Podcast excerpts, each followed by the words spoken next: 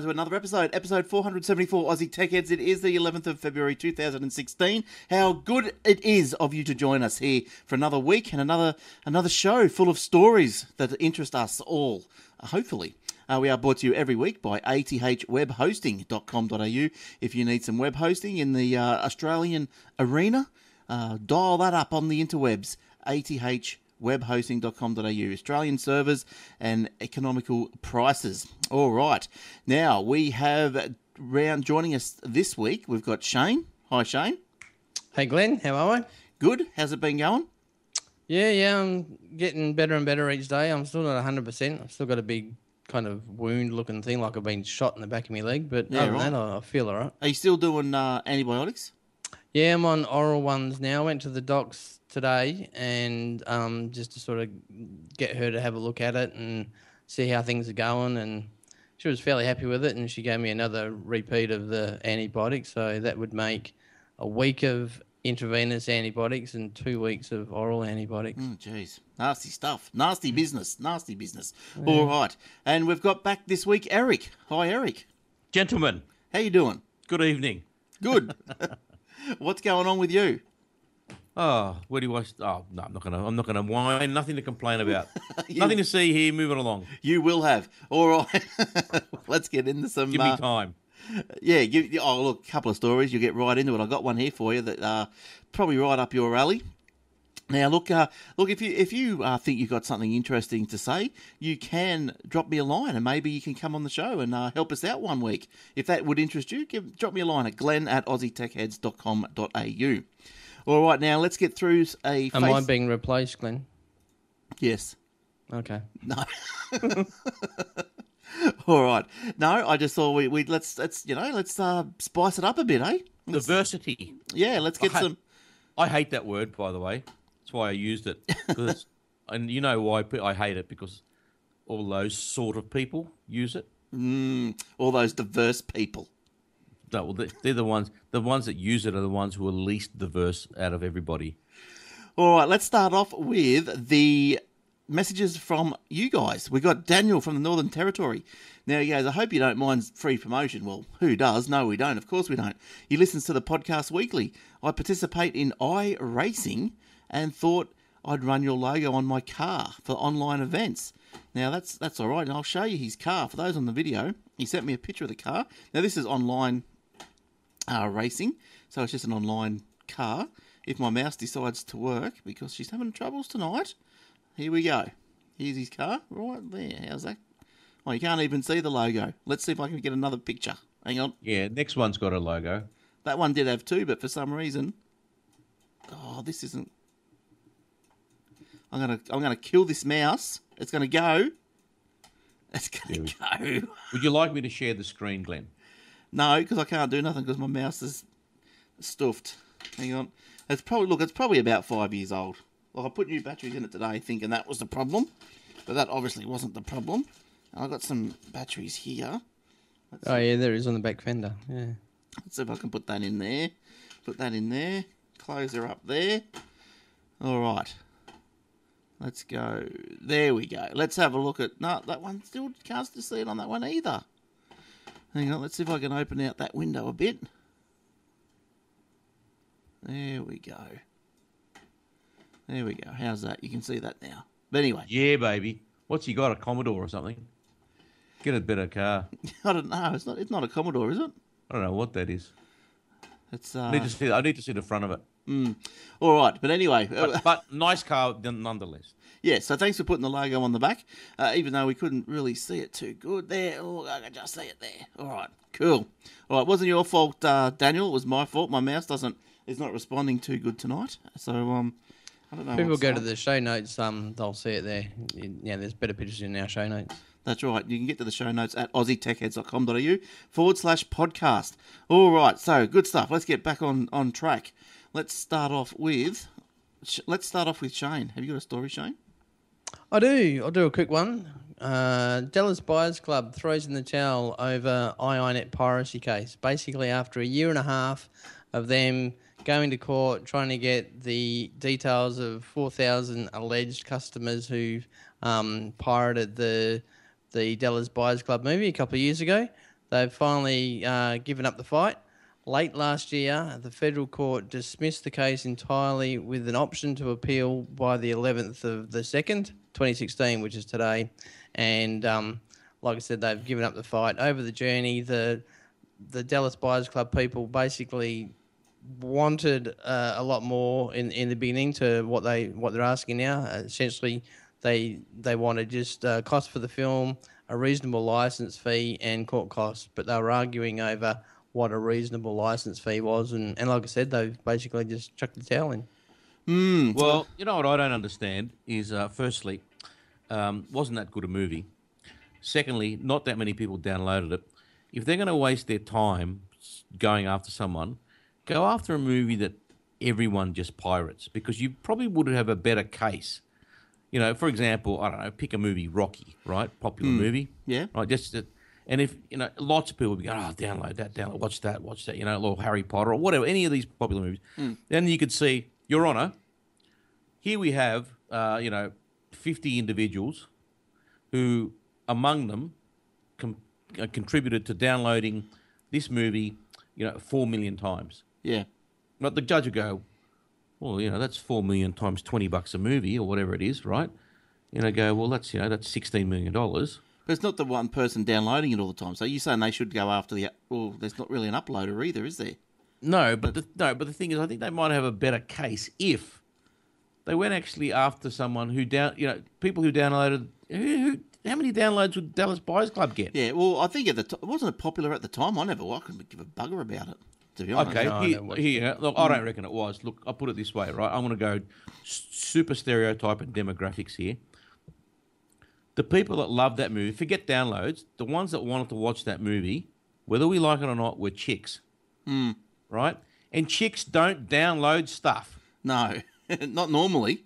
Not right? normally. Unless they get their husbands to do it and they're going, oh, yeah, right, yeah, I'll waste my time and my data bandwidth on that rubbish. Yeah. Um, so, what are they on about?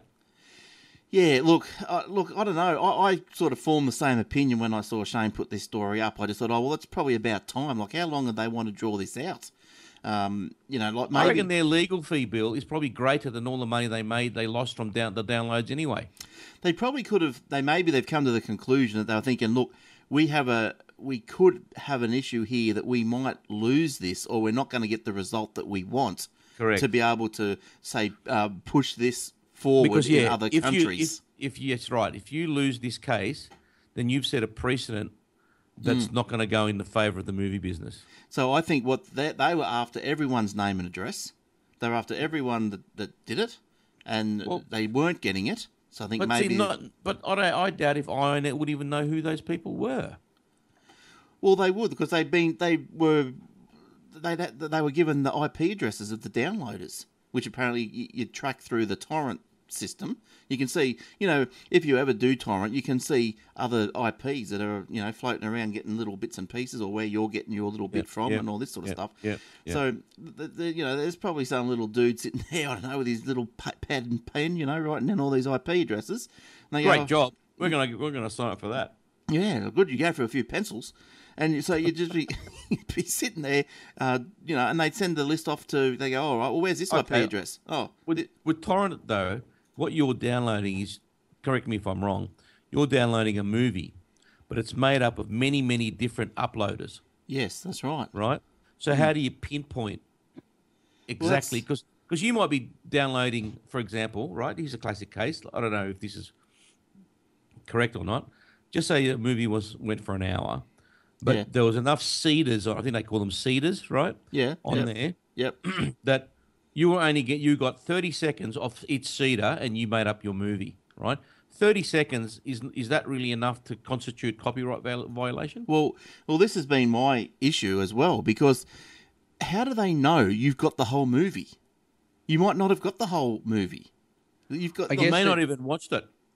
you might not I have watched. guess I guess the other thing is is who's doing the wrong thing? Is it the people that are seeding or the doing the wrong yeah, thing, or is right. it the person downloading? I mean, if the person if it if the burden of guilt is on the person downloading, it doesn't matter whether they're getting it from one source or 300 sources. It's the fact that they've got a movie that they didn't pay somewhere illegally.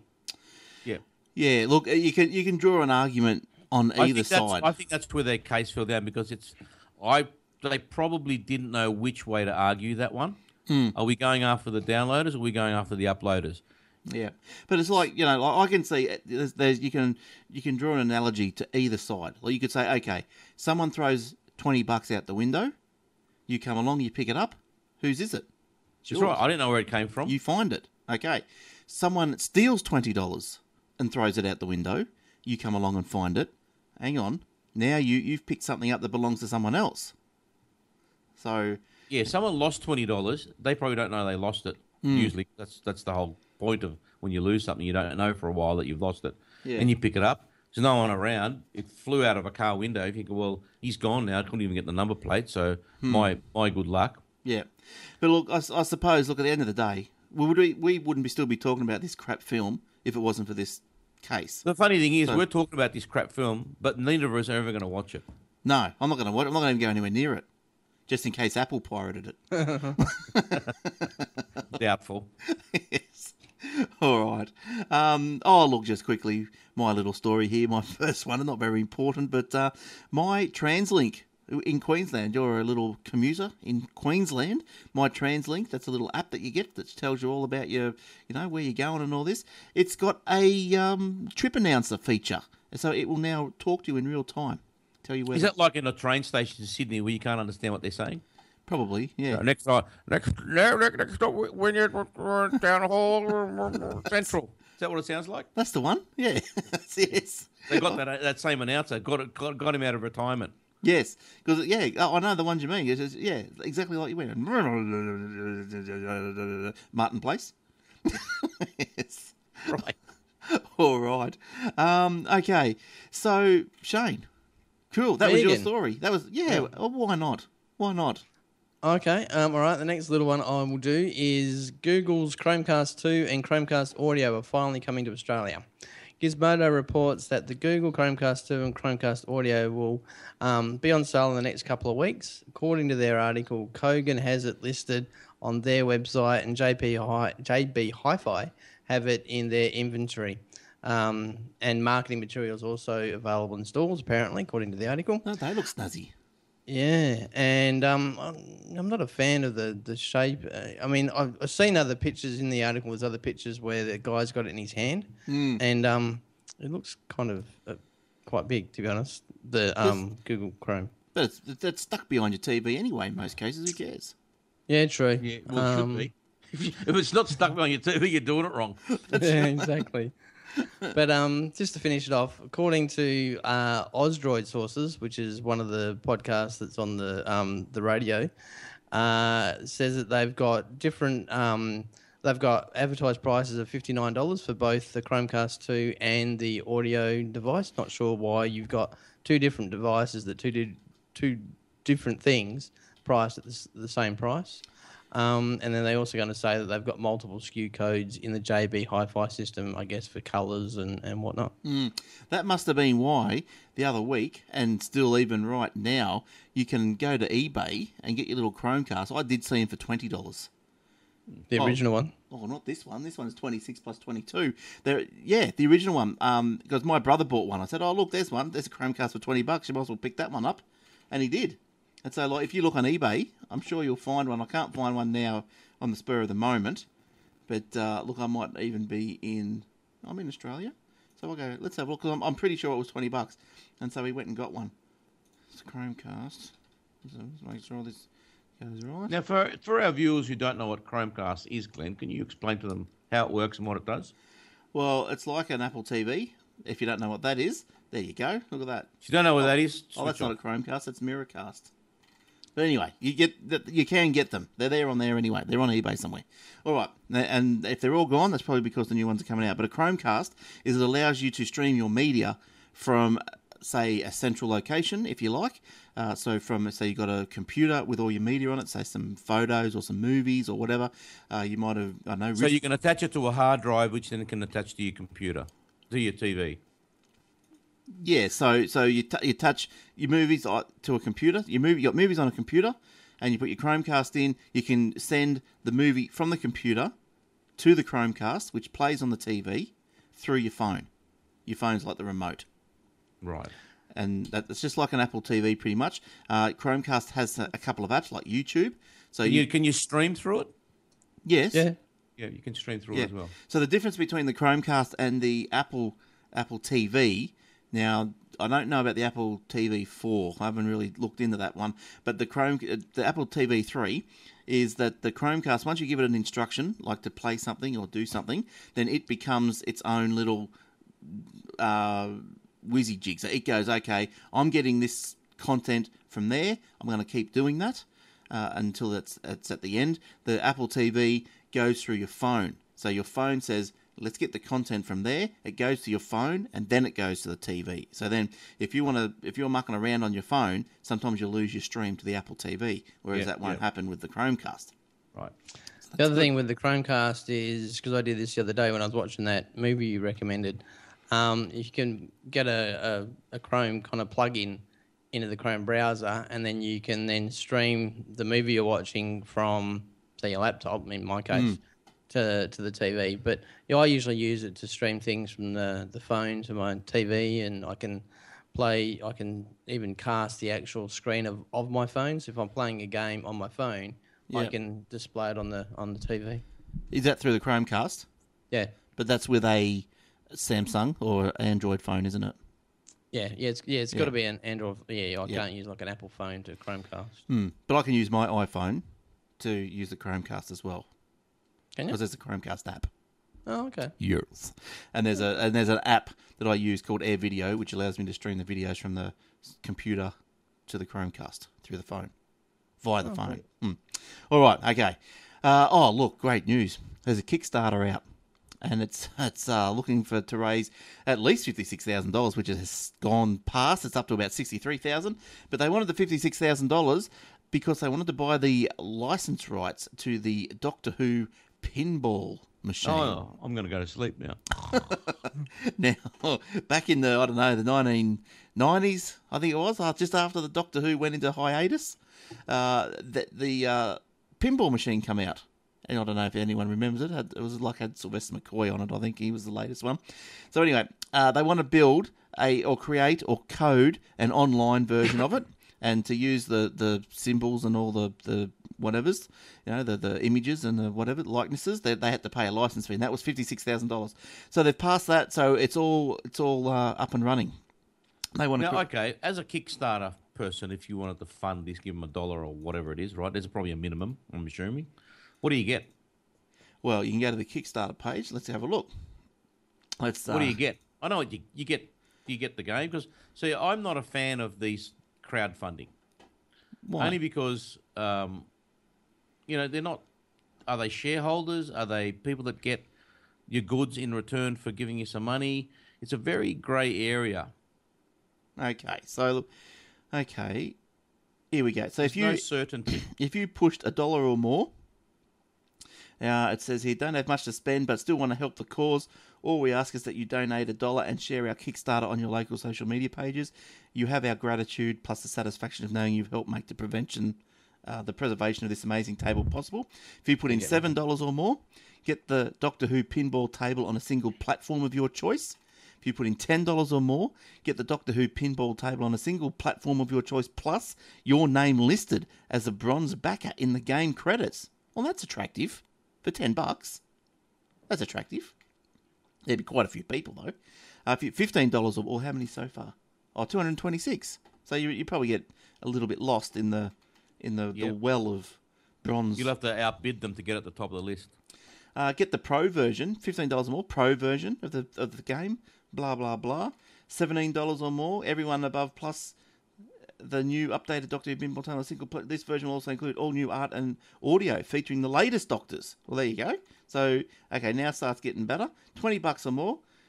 Two platforms, but and it goes on. Let's go right down to the the big grand deck. Oh, geez, I'm glad I didn't read all that. Good.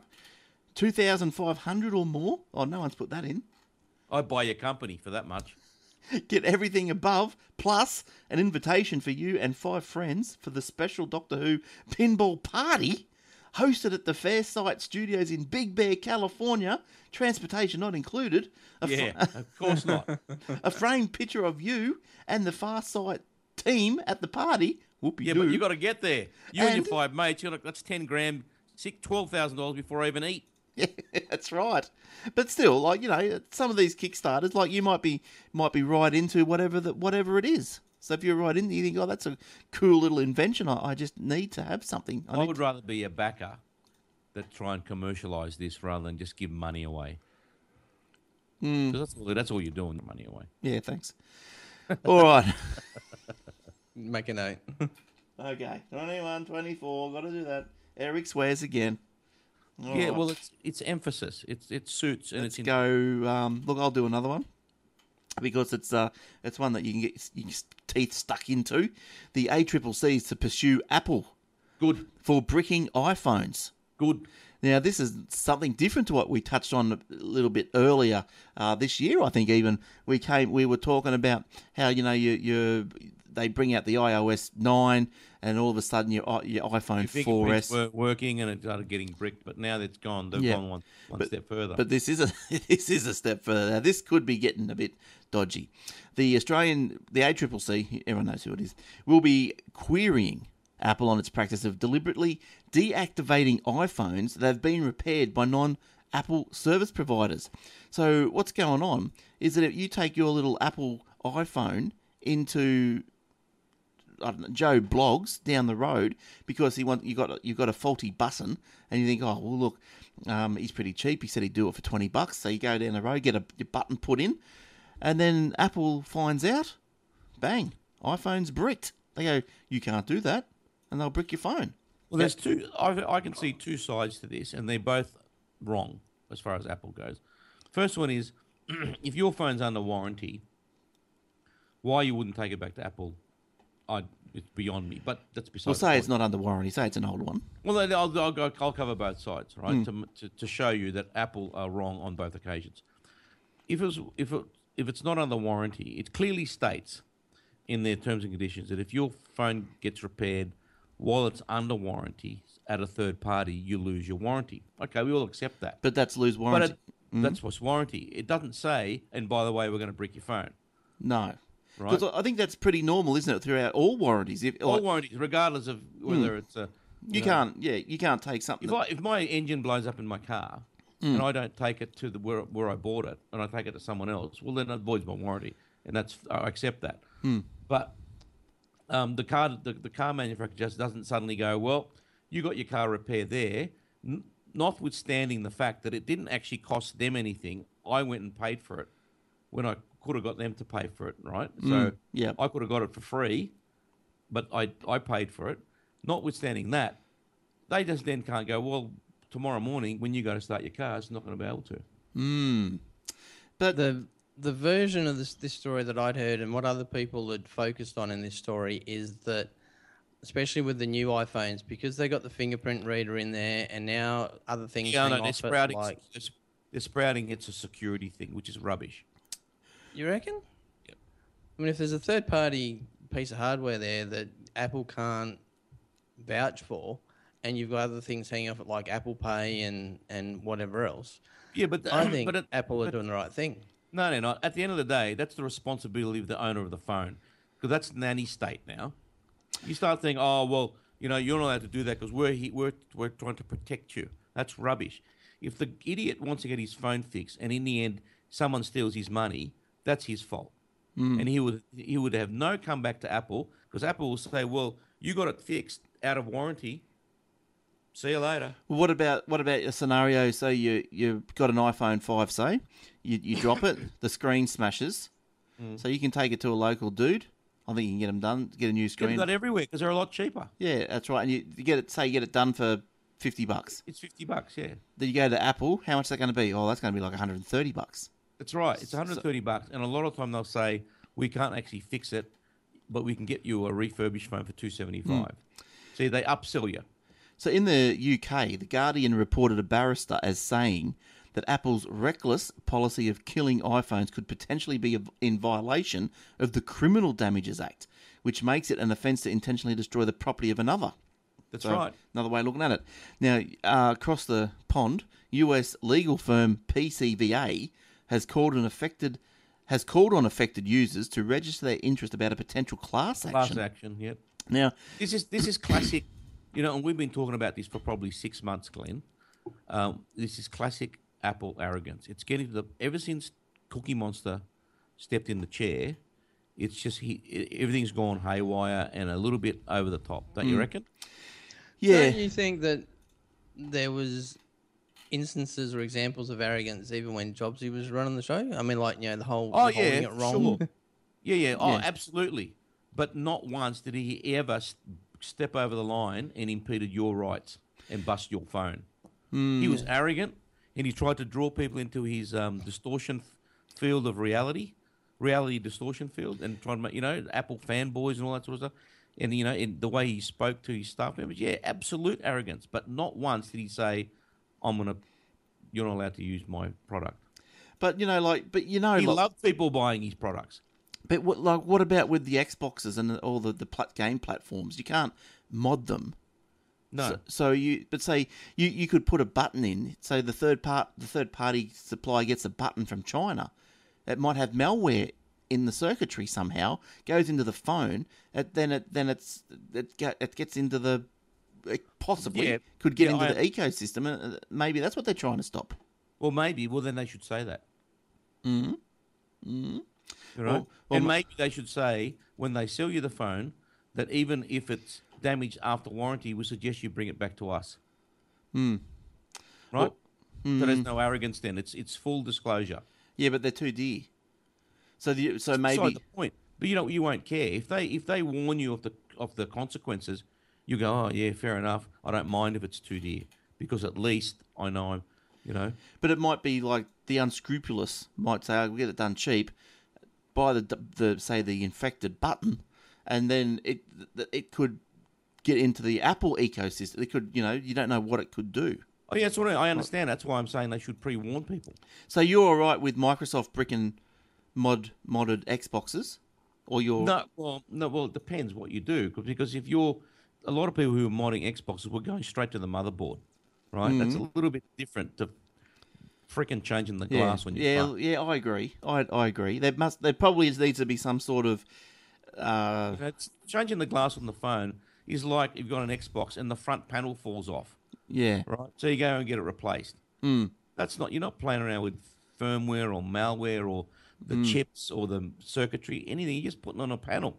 But, isn't this whole story about the home button and the extra features the home button now has with the fingerprint reader? And so you are kind of, it is a bit more in depth than just replacing a screen. Well, yeah, it's in that- general as Yeah, well. but generally, I think that Apple are quite arrogant, regardless of what you do to their phone. Hmm. Yeah, Yeah, look, I, I don't know. Maybe they. What about an iPhone? iPhone fives don't have fingerprint readers. So you're telling me if I change yeah. the button on iPhone five, they're still going to brick my phone? Yeah, well, Yeah, I don't know. I don't know. I mean, it, it's to do with the software. So if that runs iOS 9 point whatever, then yeah, potentially. yeah, If they're Mm, testing I still for it. it's. I think they're going to get nailed on this. mm, yeah. Look, I, look, I, I sort I'll of, be following this very closely. yeah, I, I would be of the belief that I think if you buy a device, I think you are you should be free to do what you want with it. I can do what I want with my car, Yeah, whether it's under warranty or not. I think like I don't, but you got uh, look, it, it, does, it gets complicated, you know, with the because it's all connected to the internet. Can't and- modify the engine, obviously, because Hmm. you avoid the warranty. But if I don't like the tires on it, and the and the and the alloys that I've been given, I can change it. Hmm. It doesn't void my warranty. but Steve, Yeah, Steve- but you've still got to do things within the legal kind of guidelines. You can't, you know, jack Oh, it up yeah, too high and stuff like no, that. no, no, of course. I can't make it wider than it's supposed to be. It's only a it's, it comes down to looks more than anything else. Like I don't like the look of that, so I'll change it to get a different look. But it doesn't void my warranty. Yeah, but remember, uh, but Steve Jobs, is one of the original hackers. You know, like he's he's the one with his little blue box. But he's No, that uh, was what do Wozniak. They Well, they were both. both doing it, wasn't it? Were they? Yeah, they were both into it. Yeah, but don't forget that was forty years ago. Yeah, I'm sure by the time he died, he'd changed.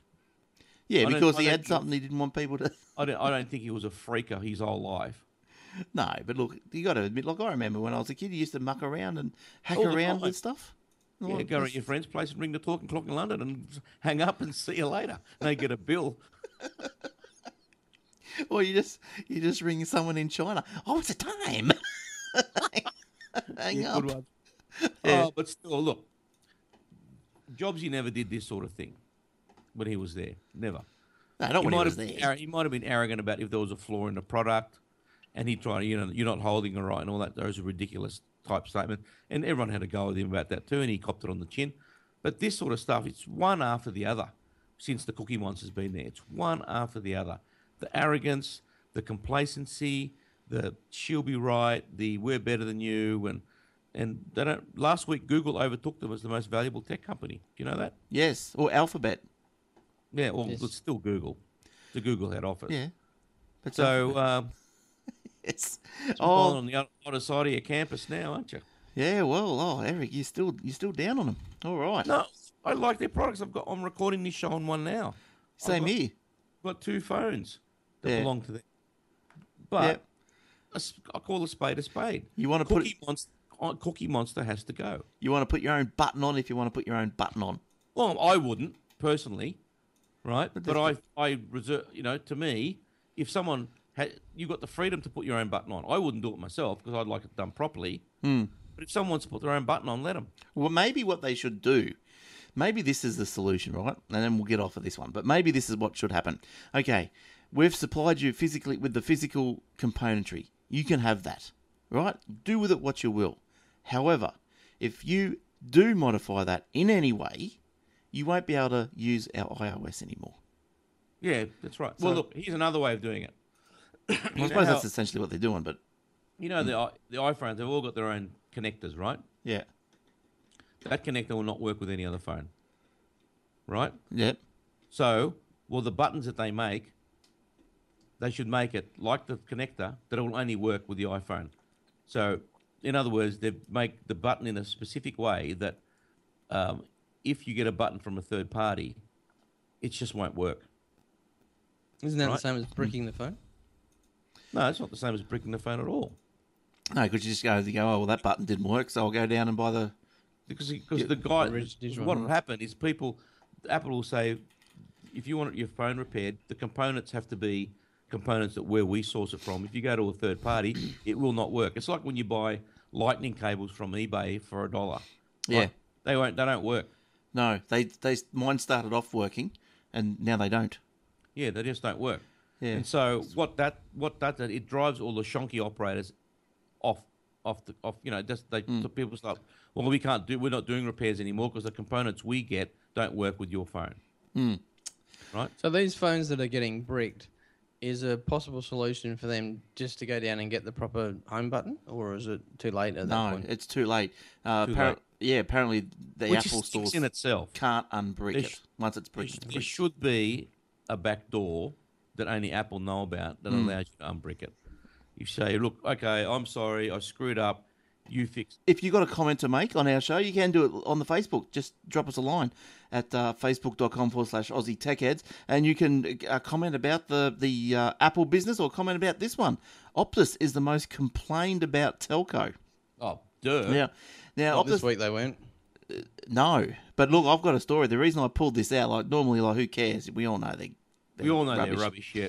But uh, the so anyway, uh, they received 5.9 new complaints per every 10,000 people. So that is the highest of any of the telcos. Uh, Telstra came in second uh, with around uh, 4.9, and Not vote far behind. no, no. I reckon I made up for about four of those last week. I made up for about two out of Optus's, and I'll tell you why. Oh well, I'll finish this. Uh, Telstra recorded 4.9, Vodafone 3.5 new complaints per 10,000 services. Now, Amaysim, Australia's fourth largest mobile telco, which is apparently an Optus 4G reseller. Okay, rub- still rubbish. so Optus is getting 5.9 new complaints. Okay, per I don't have to say it all, 10,000 at the time, but Optus is getting 5.9 complaints. Uh, the Optus reseller, Amaysim, is getting 0.7. 0.7 complaints. That's per 10,000, less than one. Now, okay, that begs the question are they complaining about the fact that they can't get through to talk to somebody, that service, that Mm. sort of service, customer service? Or are they complaining about the fact that there's bad um, Coverage and- service. Yeah, coverage. Well- what are they complaining about? It has to be they're complaining about the, the, the customer service. Yeah, I would have thought so Because- because, their signal service, they they they Obviously, unless, okay. it's okay. Well, because unless Optus are selling to Amaysim the better product, and they're So keeping the rubbish products for themselves, Hmm. which doesn't make any sense. No. So, look, I'll tell you, I'll briefly go through my story. I went to a, a little old lady's place last week. She was like 85. The modem. Oh, it's better to see you with Glenn. yes. yeah. I said, ooh. Now, she was 85. She, the modem, her Optus modem had died.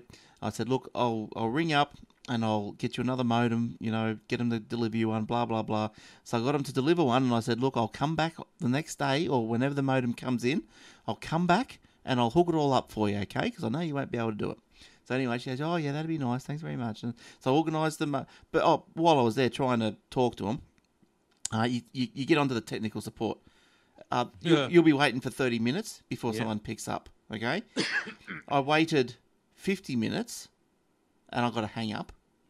And I then, okay, that. so then I, I rang the next day. I said, finally got through. And uh, I- so organised a new modem. New modem came, sweet, no problems. So she rings up, she goes, Oh, the modem's come, Glenn. Can you come and help me fix it up, please? So I went, I'd go over there. and I said, Oh, have you got your username and password? Oh, no. I said, Right, okay. Well, have you got any paperwork? Oh, yes. And so she, she shows me the paperwork, had a username, password, but guess what? That didn't work. So I'm thinking, okay, i got to ring up Optus again. So I ring him up, and you go to the, te- the technical support, and it's, ah, you got about half an hour wait. So I think, right, okay, I'll go to sales. Okay, sales. I'll go to our website. You'll see what we got for sale. Right, hung up again. I'll go to uh, uh, what was it? Billing. Uh, go to our website, log in, and you can do all your billing problems there. Okay, right. So I ring back again. I go, okay, wh- who's going to talk to me? Who can I get to talk to me? So I ring back and I go, okay, I'm moving house. Uh, you can organise that through the website. so I'm going crazy. I went, right. And so I went, rang back again. I went, cancel. and so guy picks up, hello, can I help you? I went, That's oh, right, you're right. kidding I'm me, aren't yeah, you? I'm leaving you. Yeah, Yeah, you are kidding me. So I said, mate, I said, where? Cancel or sales, you'll get an answer straight away. Yeah, and I said, listen, we're trying to get a username and password. Now, you're in cancellations. You've probably got access to the record. We needed just the username and password, something quite simple. Goes, oh, I can't really, well, I can't really do that, but uh, I'll, I'll put you straight through the technical support. 30 50 minutes. 50 minutes. I was there. 50 minutes. How come they couldn't get the password? All she got to do is give her date of birth and her address and do security checks, and they Yeah. can reset her password. Yeah, they wouldn't do it. Didn't want to do it.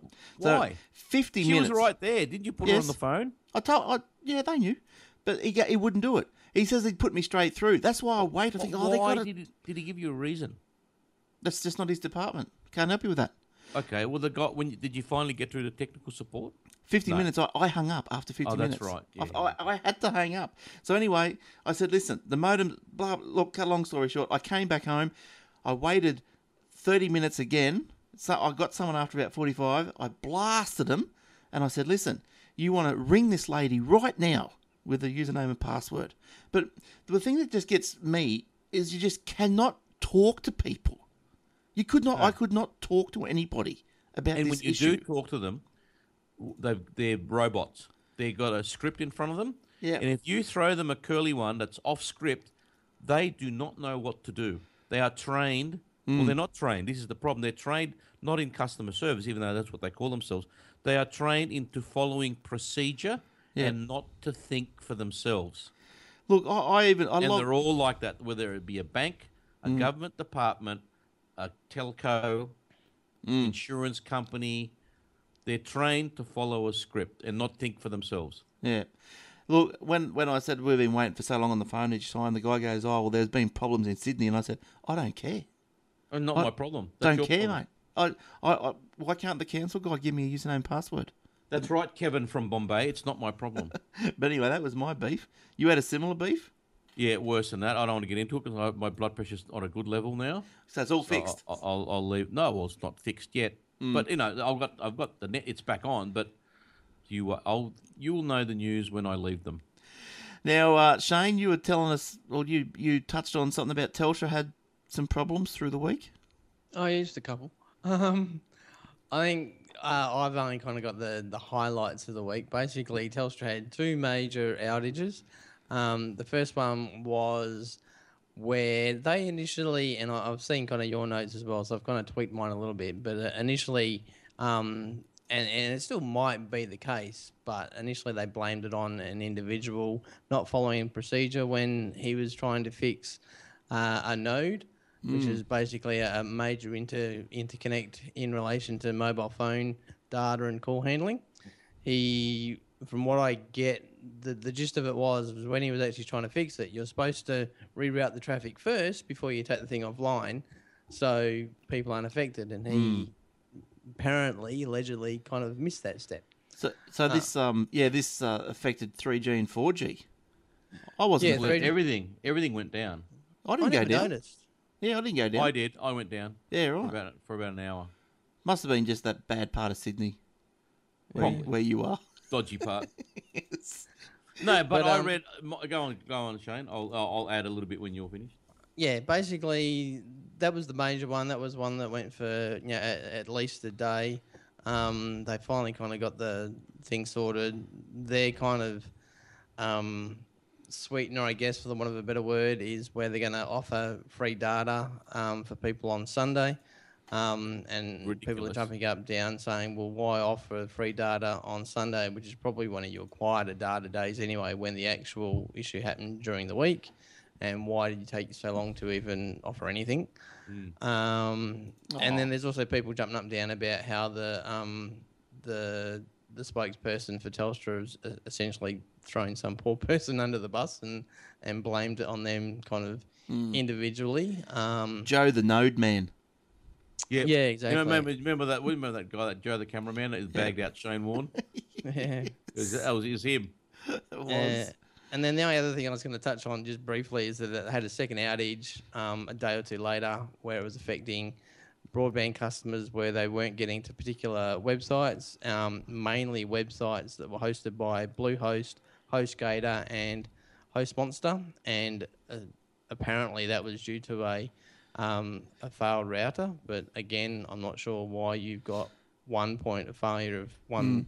If a router goes down, you should have redundancy in place to you know, automatically switch the traffic and, and keep things That's up. right. and running. And, sh- and sh- wouldn't even need any human intervention. Those no. those bloody cheese Zen routers. I don't know. Well, look, the, I, more on what Shane was talking about just now. Uh, There's a comment here.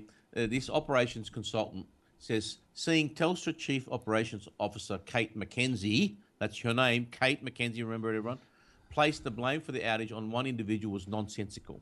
Mr. Newman has studied how failures are caused in complex systems, including websites and financial trading systems, and said that all humans made mistakes. A normal human being making a simple mistake shouldn't be the, able to cause this massive outage. You should have automation, checks, and balances, which they obviously didn't. Another concerning thing was the strange double speak, okay, blah blah blah, and about throwing him under the bus, all that sort of stuff. He said it's not. It's it came down to uh, a, this blame culture creates a very toxic work environment, which is true, and said that it, will lead employees to cover up their mistakes in the future, which means you're going to have an opposite situation where it's just rubbish. Yeah, look, I, I just picked up when Shane was going through his part where he's saying, yeah, everyone's jumping up and down. You know, like, it, it, people jump up and down because it's just the thing to do these days, isn't it? It is. Like, did you jump up and down, Eric, when you lost No, your... I actually didn't. I actually didn't. on this one because I thought, oh well, it's down. Both Yeah. my phones are down. Then there's something going on. Then I got on the internet status, and there it was. Yeah, on the down. status It was update. Down. It's down. So and it goes down every now and again. But just it says here, it speaks to a lack of understanding of how failures occur. She's having a go. This guy's having a go at this woman. Looking for a single cause of failure is like looking for a single cause of success. It's about the system you- create. It's not about individuals, which I reckon he's he's right about that. Hmm, yep. Yeah, and look, and as far as being, oh, you know, they were too long to take, t- they took too long to give free data, and then they give it on a Sunday. What do people want?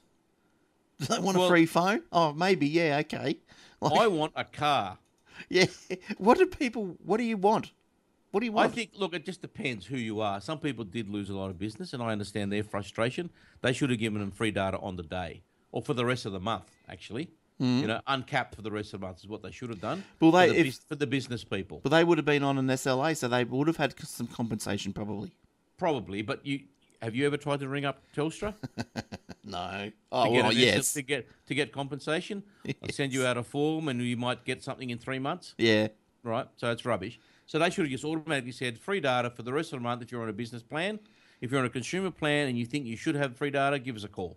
Hmm. That's how it should have been handled. Look, and, and on a Sunday, yeah, look, it's probably look, it's going to be really jam packed, so it's probably going to be everyone's going to jump on it, going, "You beauty, free data," so everyone's going to jump on it. Hmm. Um, now, the other, the funny thing is, on that day, our dog was being a bit weird. Right, this is this is actually related. So. Yeah. bear with me, bear with me, Your Honour. Um, and he thought, oh, he's been a bit weird. He wouldn't he wouldn't get up. yeah. Like his legs were wonky or something. I thought, oh, he's had his problem before. Better take him to the vet. He wasn't eating, so I took him to the vet. Get to the vet, and it was about this was about seven o'clock at night. Vet opens till eight. Oh, lucky thankfully. you. Thankfully, eight Yeah. till eight. Good God love him. Hey, don't worry, they charge like a wounded bull. Hundred and ninety-five bucks that cost me. Oh, so but that was after hour prices. Well, that, that's their normal price. Holy crap! Might, But the- the- might be the girl behind there. Goes the to ca- Dr. Chris Brown in Bondi, in the Bondi vet. No, the girl behind the counter was very lovely. Mm. Um, nice uniform. Anyway, so we get there right, and this is in the car park. I'm thinking, oh, there's this massive truck there Yeah. parked across all the bays, Yeah, right. and a big with a big crane. You know those ones with a big crane. Yeah. So I'm- and I couldn't see what it was doing. It was doing something. I said, okay, fine. So I parked down the bottom. There's a little underneath car park. I said, ah, oh, that's fine. I'll park underneath. I was going to jump up and down. And I get down there, and down the bottom of the car park, at the other end of it, there's this big, and I didn't know this, this big Telstra box, mobile network node box, whatever, right? Yeah. And there are a thousand Telstra workers down there. I reckon that's where the problem was, because that crane Yeah. was was fixing the tower, and we had a no joke. There was about eight guys there, and Yeah. they had, and there was there was stuff everywhere, and they had this massive um, Telstra mobile phone tower completely opened up and working Wow, on that- it. That's probably what it was. So, so what happened to the dog? Did it take a dump it down the hole? No. Dog was fine. Gave him some medicine. He's back to normal. Oh, good, good, good stuff.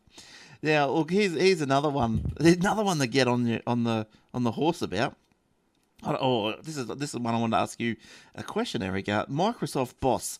Now, I don't know if you know her or not, but uh, it's a lady, Pip Marlow. Put on your pip. Now, she has joined the Australian Rugby Union Board. Okay. Now, why the hell would I be pi picking this up? You might be asking. Yeah. Why? I want to know. I What she knows have. about rugby? Absolutely nothing. No, I'm not. I'm not worried about that. Good luck to her. She, no, she's apparently a fan and all this sort of stuff. My Oh, question, I'm a fan too, mate. I don't know shit about rugby. Running a rugby team. but my question is to you and to Shane and to and to everyone else who's listening, is so you would think that managing director of Microsoft, it's not a part-time job, be a full-time job. Oh, Oh. yeah, absolutely. So I want to mm. know, how does she does she get time off with without pay? How does she fit this in? Does What's she her get- job at the rugby board? Well, she's she's fills the spot left by the former chairman Michael Hawker. Oh, chair. Yeah, that's all right. But It's only once. They only meet once a month for a day. yeah, but so but what's so?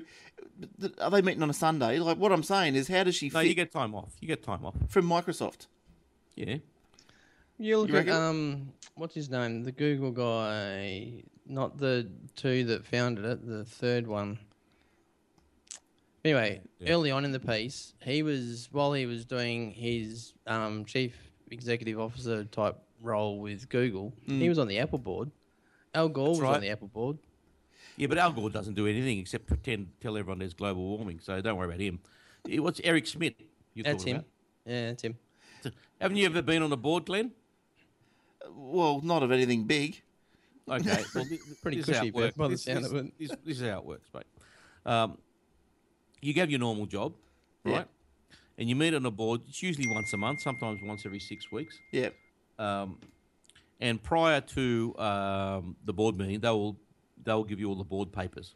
right. Right? Leading up to so you, you know, you're up to date. You know what's going on. You know what the management's been up to for the last month or six weeks or whatever it is. Yeah. Uh, you know, you have the figures, the financials, the, any new hires, uh, what the what the um, what the CEO's been up to. Yeah. Uh, you know what happened at the last meeting, and has he followed through at this by this meeting? I mean, look at the meeting, go right by next meeting, you want these things done, blah blah blah. And everyone's accountable, right? So Yeah. that gets that all gets sent to you. Or the board briefing papers get sent to you probably a week before or a few days before. So you study you study that in your own time. Um, you know, at home, and you know while you ignore your kids, Yeah. and, um, and then you go to the meeting, and it takes a day, once a month. That's it. That's how it works, and you get paid whatever they pay you. Yeah, right. Well, I just thought you would have needed to be a bit more hands on, like, in, No, not not as chairman. but as part of the board, just a general member of the board. Like, I would have thought you did. No, you're not management. I was on a board. I Yeah. used to go to I used to go to drive up to Gosford once a month. So the the, was- the board is directing the company. It's steering the company through. Yep. It takes the, the company, the managers take orders from the board. Right. Some board members are full are, are there they're executive board members, which means they, they work there as well, right? Or there's non executive board members, which means they're not working there, right? Right. I was a non executive board member. Hmm. Look, I don't know if you've ever seen the show, and I'm not even sure what channel it was on, but someone put me onto it, and I had a look at it. Uh, I don't know, you know, you have a look on YouTube or wherever, but it's called the uh, the Profit, uh, the P R O F I T, and he's a apparently a billionaire, very rich fella, and he'll go into businesses that are struggling, going to close, whatever, and he'll make them a deal. He'll like say he went into a a, a car buying yard, one eight hundred car sales or something. So he goes in there and he says, "Look, I can see why this place doesn't make money." He says, "I'll I'll I'll come in. I'm going to tip two hundred fifty thousand dollars into it, but I need say like twenty percent of the of the future income and all this sort of stuff." And he goes, "I'm in charge for a week, and then you know, and then it sort of goes back to you guys, but with the new plan." And so, you know, the people say, oh, yeah, okay, no worries. So he comes in, spends all his money, and yeah, it's not a bad show. And there's a, the, the next couple of ones that I watched, the guy, he spent all the money in there. And this, the owner, like the thing started, you know, shooting up like this. Like sales were up, uh, even after a few days. So the owner took all the money and split. told him to get stuffed. Yeah, well, let's see, that's an, he's an idiot. See, what generally happens is if someone's going to tip money in, it's usually got conditions attached. Yeah, of course it has. Um, for exa- for example, um, everyone gets everyone has got to pretty much reapply for their job, yeah, right? And if Yeah. you're not up, if you're not up to the new standard, will you hire somebody else? The secret of being a hands-off manager is to hire people that are very good at their job that report back to you. Right, that's why chairmans don't need to be there every day looking over your shoulder because they've got other people that do that. yeah, Um, so, so I used to go up there once a week. I was the finance director, non-executive finance director, once a week at this place at Gosford, and uh, and every and I'd get the board briefing papers, but I was the only non-executive board member. Everyone else worked there, but because they needed more of a finance outlook, Yeah. they didn't have anyone there that was strong in finance. So Yeah, okay. I used to go there once a month, and I get the board briefing paper. Plus, every now and again, they'd ring me and they'd talk to me about stuff. So they, you know, I might be on the phone every, you know, Hmm. once or twice a week. But that was it. I'd spend a day up there. You know, lunch was put on and all this sort of stuff. It was, it was a good gig actually, good yeah, money. right, right. Why'd they sack you? No, I left. Okay. Uh, well, no one sacked. No one sacks me, mate. Was, was it because you were you were looking at YouTube Red? What are you gonna tell us about you? Possibly. You tell us about YouTube Red. Before I tell you about YouTube Red, Telstra have got a deal. I don't know if this is coincidence or not, but Mm-hmm. on the day that um, the outage went, Tragedy struck. tragedy struck and the world came to an end, and everyone just "Ah!" Everyone jumped up, but they didn't come back down. yeah. They um, they Telstra have got a plan, new plan, fifteen gigs of data for ninety dollars a month on your phone, plan right, Right. and it's normally hundred dollars a month for eight gigs. Hmm. Right, so I don't know if that's coincidence or not. Oh, we got that uh, five gig for forty dollars. I know how good's Like, that? Yeah. Is that I- the one you should you uh, after you you were waiting and waiting and Yeah, waiting, I know. and you go oh bugger it. Yeah. And then look what happens. Yeah, I know. Jeez, I Talk hate about Telstra. you know, but the thing is, it's nearly March. Apparently, the rumor is Apple's going to come out and make an announcement about a phone in March. I think it's going to be Right. smaller or something. Yeah, but they're not going to release it. They always make an announcement, Yeah. and it'll be released, you know, in when Cookie Monster gets off his ass, Hmm. right? Whatever. And Telstra, for some re- all the time that Apple's about to announce something, they come out with these deals. Hmm. I don't know what it is, but they never have them when the phone's No. released because No. because they won't make any money. They because they know that everyone, you know, the, the early adopters will just jump on it regardless of price. Yeah. I, I'm over being an early adopter. I'm, I'm off it. Yeah, me too. I, I'm off that train. I'm. Look, unless they come up with something that's going to wash my clothes Mm. and turns into a bidet, yes. right? Yeah. I'm, I'm just I'm just going to I'm just going to wait this one out because this works really well. Yeah. You know, but you know you know what Apple will do? Oh, upgrade to the new ten point whatever, and it'll brick the phone. And then you want, yeah, well, it's slow now. I'm going to have to, Yeah, you know, update, which I right. reckon they should be. The ACCC should take up the task on that too. Yeah. But that- anyway, All right. YouTube Red. YouTube Red. What's Apparently, this all about? it's the new streaming platform of YouTube that they reckon is going to um, take on Netflix. Now, it says here some say it's a great competitor to the rival Netflix, Stan and Presto. Well, I don't know about Stan or Presto. Others say it is a rip-off, disguised to charge existing platform users for the privilege of avoiding annoying ads. Most of all, it's a mystery, given the video sharing giant has been very tight-lipped about the rollout. YouTube Red was cautiously floated in the US in October last year. The cracks are still being ignored, uh, are being are being ironed out, but we know it's nine dollars, ten bucks dollars a month, US a month, which is about what thirteen dollars here, with the first month free. Subscribers will get access to original content available elsewhere, not unavailable, un, sorry, unavailable elsewhere, movies, TVs, documentaries.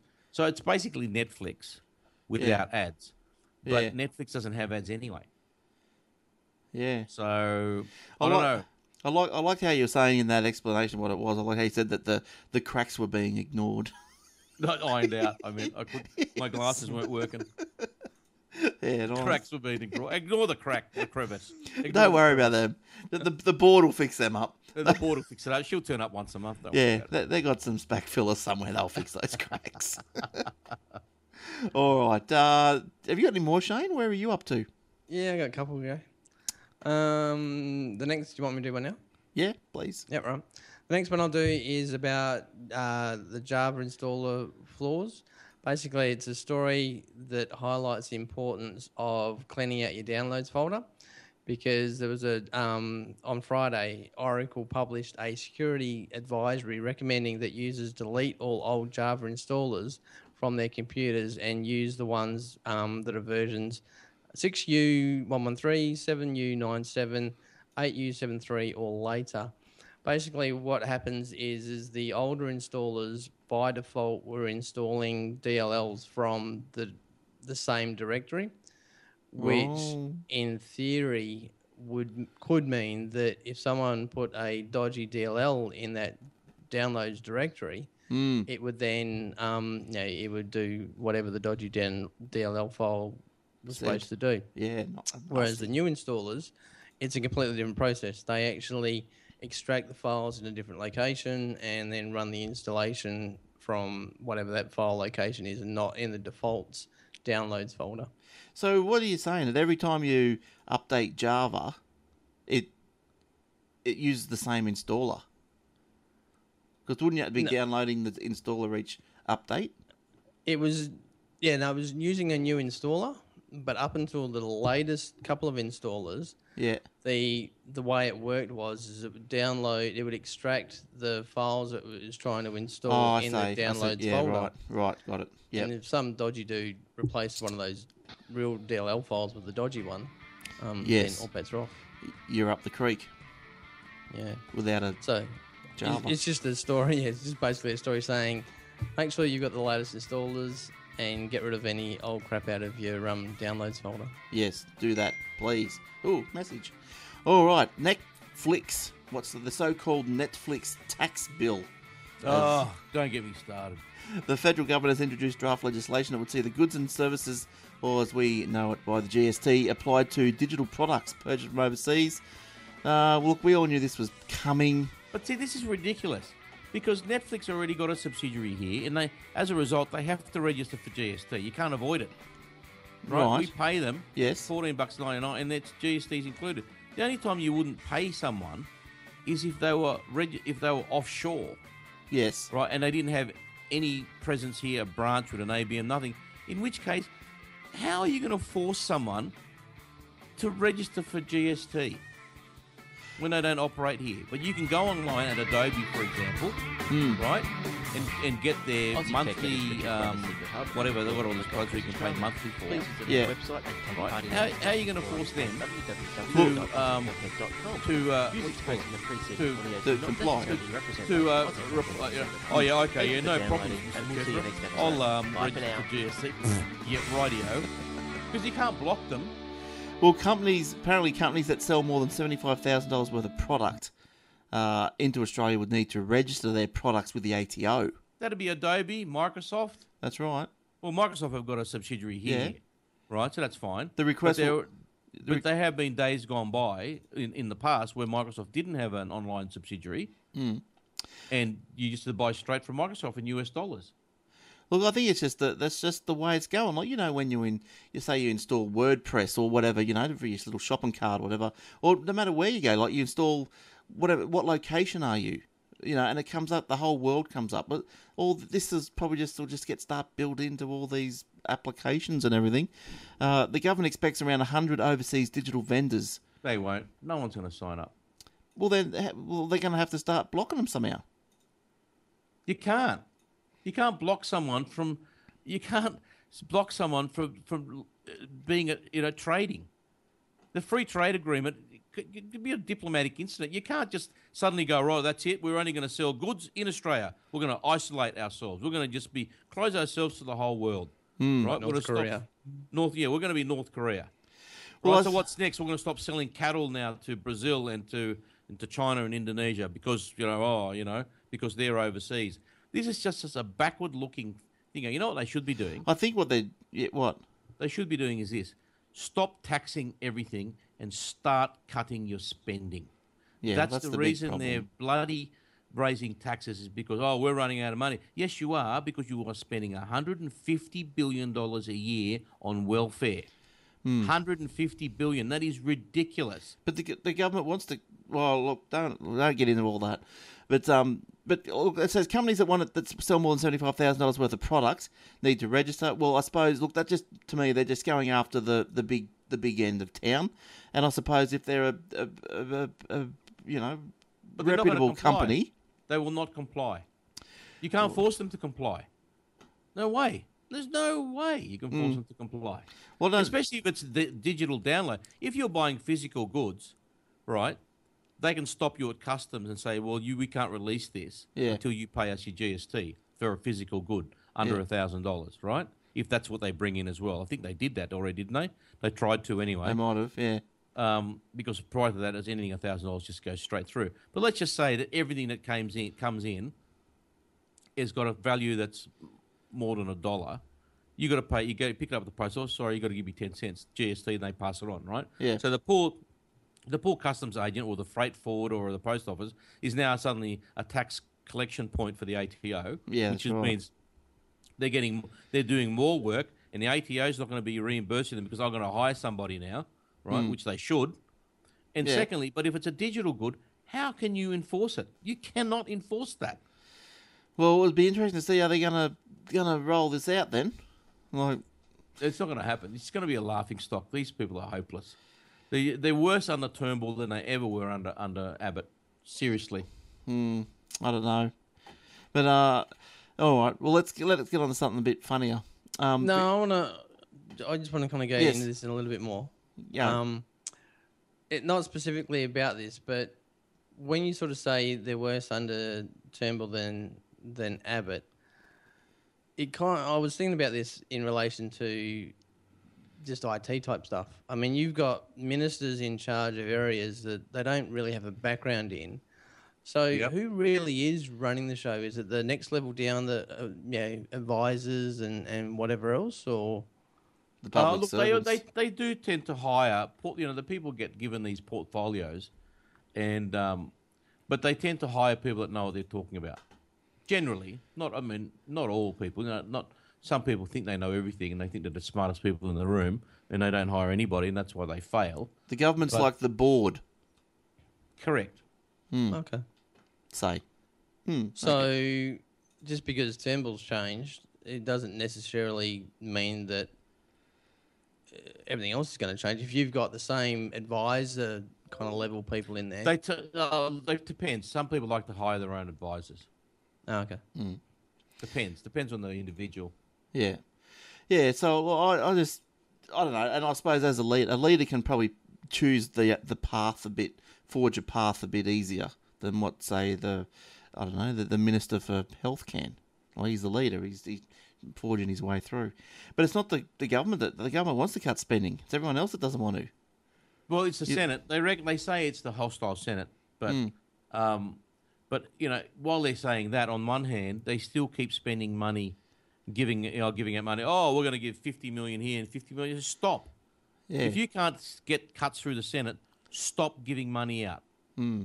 Right? Yes, you probably they probably deserve it more than than other people, but and you you know you think, well, I've got to give it to them because they deserve it more than these other things that we're gonna, we're trying to cut these things that aren't deserved, and we want to give it to these people that are. But well, you got to live within your means. Sorry, in a household, if I've got ten bucks and I want to buy something for twenty, it's going to have to wait. Well, that's right, but it's not their money, so spend it's not away. their money. And this is why they waste it because it's not their money. It's easy to spend someone else's money. Oh yeah, It's the greatest socialist con in the world. Can When, you- it's, some, no, when it's no, some, when it's not your money, it's easy to spend. can you give me some of yours to spend? I know exactly what I want to do with it. Yeah, me too. if you gave me your money, mate, I'd, um, I would, you just, I would, I just wouldn't call you. No, well, you- you'd call me next week because you'd run out pretty fast because I haven't got That's much. right. All right, Victorian police want to shoot GPS trackers at flee, fleeing cars.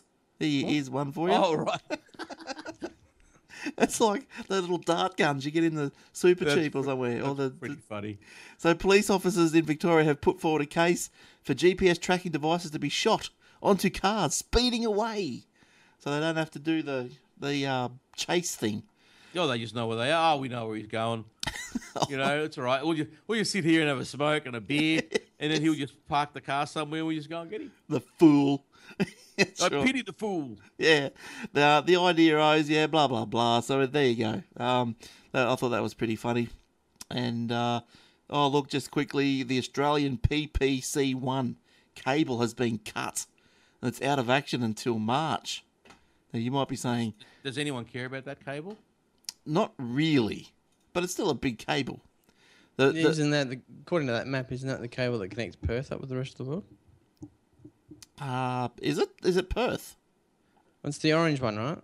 I'm colourblind. I can't see. I had to try and work that one out. It was too hard. PP, P- the PPC one is Pipe International Submarine Cable connecting Australia to Guam.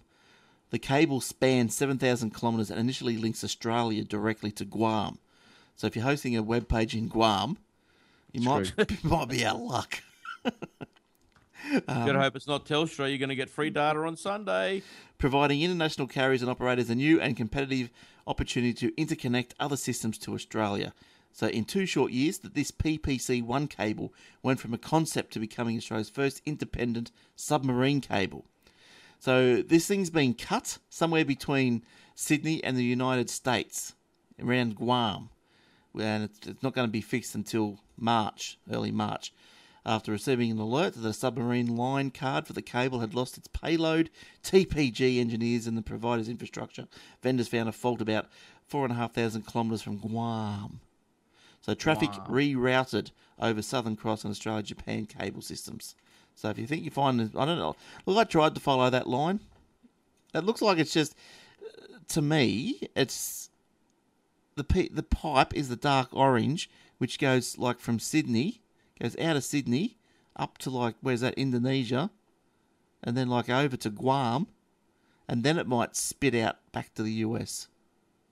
Guam. But um, but anyway, it's uh, not that important. The internet's still going by the look of it. UStream's still stuffed. That's stuffed every week. That thing. Ustream's hopeless. If you're listening to Ustream, do something. I don't know Get what you have to do, but do something. Uh, all right. Who else? Shane, you got any more left? I do. I've got one that's not really Australian flavoured. Um, it's more kind of French related, but I'll kind of gloss over it anyway. Oui, oui. France gives Facebook three months to stop snooping on non-users' browser history. Basically, what's happening with this is that um, Facebook use cookies to actually track people's movements and browsing sort of history after they go to a public Facebook page. A cookie gets onto the computer, and then that kind of history and and, and usage is, is tracked from there going forward. And French and France have got rules in place that basically don't allow that because it's an invasion of privacy according to their rules. And they've given um, Facebook three months to do something about it. And I don't know whether Facebook, uh, whether the three months are actually up or not. It's not entirely clear because it was kind of one statement in the story was contradictory to another statement. But it says here, Facebook as well as uh, Facebook as well as thousands of other companies was obliged to find an alternative way to moving data that wouldn't break the European law within three months. That deadline expired last week. Then it goes on to say that the case may be settled amicably if Facebook rec- reconsiders its personal data policy and manages to fulfill the watchdog's demands on time. But you know, the sentence before basically said that they've already run out of time. So, not 100% sure of the ramifications, but it was an interesting story to sort of say that, it, again, it just highlights the different laws in the world that these international companies have to try and kind of navigate. Um, you know, just because they're based in the US, if they want to operate in another country, they've got to, to an extent, comply to those laws. But that, but then Eric, that comes back to what you were saying about the Netflix tax. How is France going to stop Facebook from doing stuff? No, they can't. So why is Facebook give a shit? Well, they don't. That's why they've ignored it for three months. Oh dear. All right. Uh, look, have you got any more, Eric? Because I've got one more. No, I'm done. You done, Shane? Yeah, I'm done. All right. Thousands have are flocking to the Malware Museum, and you can too. It's, Oh, you come out scratching. you, you might. Come out all itchy. An online archive of old computer malware has attracted more than 100,000 visitors since its launched a few days ago. I was going to say something there, but I can't. Some some of the software showed an animation or message, others, in, others invited the infected user to play a game. The malware at all dates from around 1980s and the 90s. The versions online have been stripped of their destructive capabilities, but show the messages they would have displayed within emulator windows. There's a, sh- there's a link in the show notes. It's uh, it's been put up at thearchive.org. Uh, the curator's personal favourite is a virus called Casino, which overrode a crucial part of the computer's file system, but took a copy of personal files and then offered the user the opportunity to, opportunity to win it back, win them back. Casino was a real problem, the curator said. Who works at the? Yeah, yeah, who cares where he works? At the time, uh, the, at the time, the advice was you lose nothing by playing. In the early 1990s, very few people had backups, so you had lost your files anyway. Dun hmm. dun dun. In So- 2016, very few people got backups. Yeah, that's right. Nothing's changed. So there you go. How'd you like all your files to be removed? And that's this game of chance to get them back. It's like the precursor to Crypto Locker. I know. It does, sounds a bit like it, doesn't it? It does. It does indeed. All right. I think we've reached the ends. We've run over time. Everyone's sitting in the car. Going home. Yeah, they've already home, but we hadn't finished, so they're just in the car listening to the end of the show. If you want to, uh, Let's keep them hanging for a little bit longer. Let's keep talking for half an hour. So how you been, Glenn? yeah, good. How's it been? I Do you got- mind waiting while I just go to the kitchen for a bit? Oh, I got these corns on my toes. All right. Uh, get us at youtube.com forward slash Aussie Tech Heads. Uh, you can get to the the webpage at uh, and the show notes at aussietechheads.com.au forward slash podcast and the paper twice a day, aussietechheads.com.au forward slash paper. Don't forget the aussietechradio.com. Uh, 24-7, wall to wall, back to back, never stops, never never ceases, no ads, just amazing uh, tech shows. You don't, you don't have to get to, you don't get to see um, Glenn's corns on his feet this week either if you just do the audio version. That's right. Why does the video want to see him? I don't, I don't have any anyway. But um, I got I got one on my back though. How do you get a corn on your back? But uh, anyway, Come on, cut You- that out. cut it out. Yeah, out of your back. No. And Um, yeah, if you can follow us on Aussie Tech News on Twitter. Some little news stories that if you follow Aussie Tech News on Twitter, it'll pop into your Twitter feed, so that's all good. You can follow just the main show or me at Aussie Tech Heads. And uh, yeah, once again, if you've got something you want to say, you think you can want to jump on the show and have a go with us, just send me an email. You got to have Skype, a camera, and a headset at least with a microphone, at least, Yes. and good internet. that's at, right. At least ADSL. Please do a speed test after you list this. Hello, viewers. Hmm. Test your speed, and you must be getting at least five megabits down and uh, 0.75 megabits up Yeah. to participate. That'd be preferable. All right, cool. Alrighty. Uh, good to see you again, Eric. Thanks for coming in. No worries. We'll see you again next week, hopefully. And yes, uh, indeed. Hopefully. same to you, Shane. Hope your leg gets continues to improve. We'll Me see. too, yeah. But no, I should be here next week at this stage. Good stuff. Jobs um, forbidding. All yeah, right. well, yeah, well, if anyone's got a job out there for a desktop support kind of person in the Perth area, although I'm happy to work remotely, just yeah, just send me an email. He's pretty good on the typing. He's got eight fingers on one hand. Fast. He has. Fast. and, he, and in Perth, that's classified normal. That's right. There, there- there's no there's no money for that. He just just goes fast. All right. So until next episode, thanks for tuning in. Thanks for watching if you're on the YouTube, and uh, thanks for listening on the Tech Radio or the podcast. All right. See you next time. Bye bye. Bye.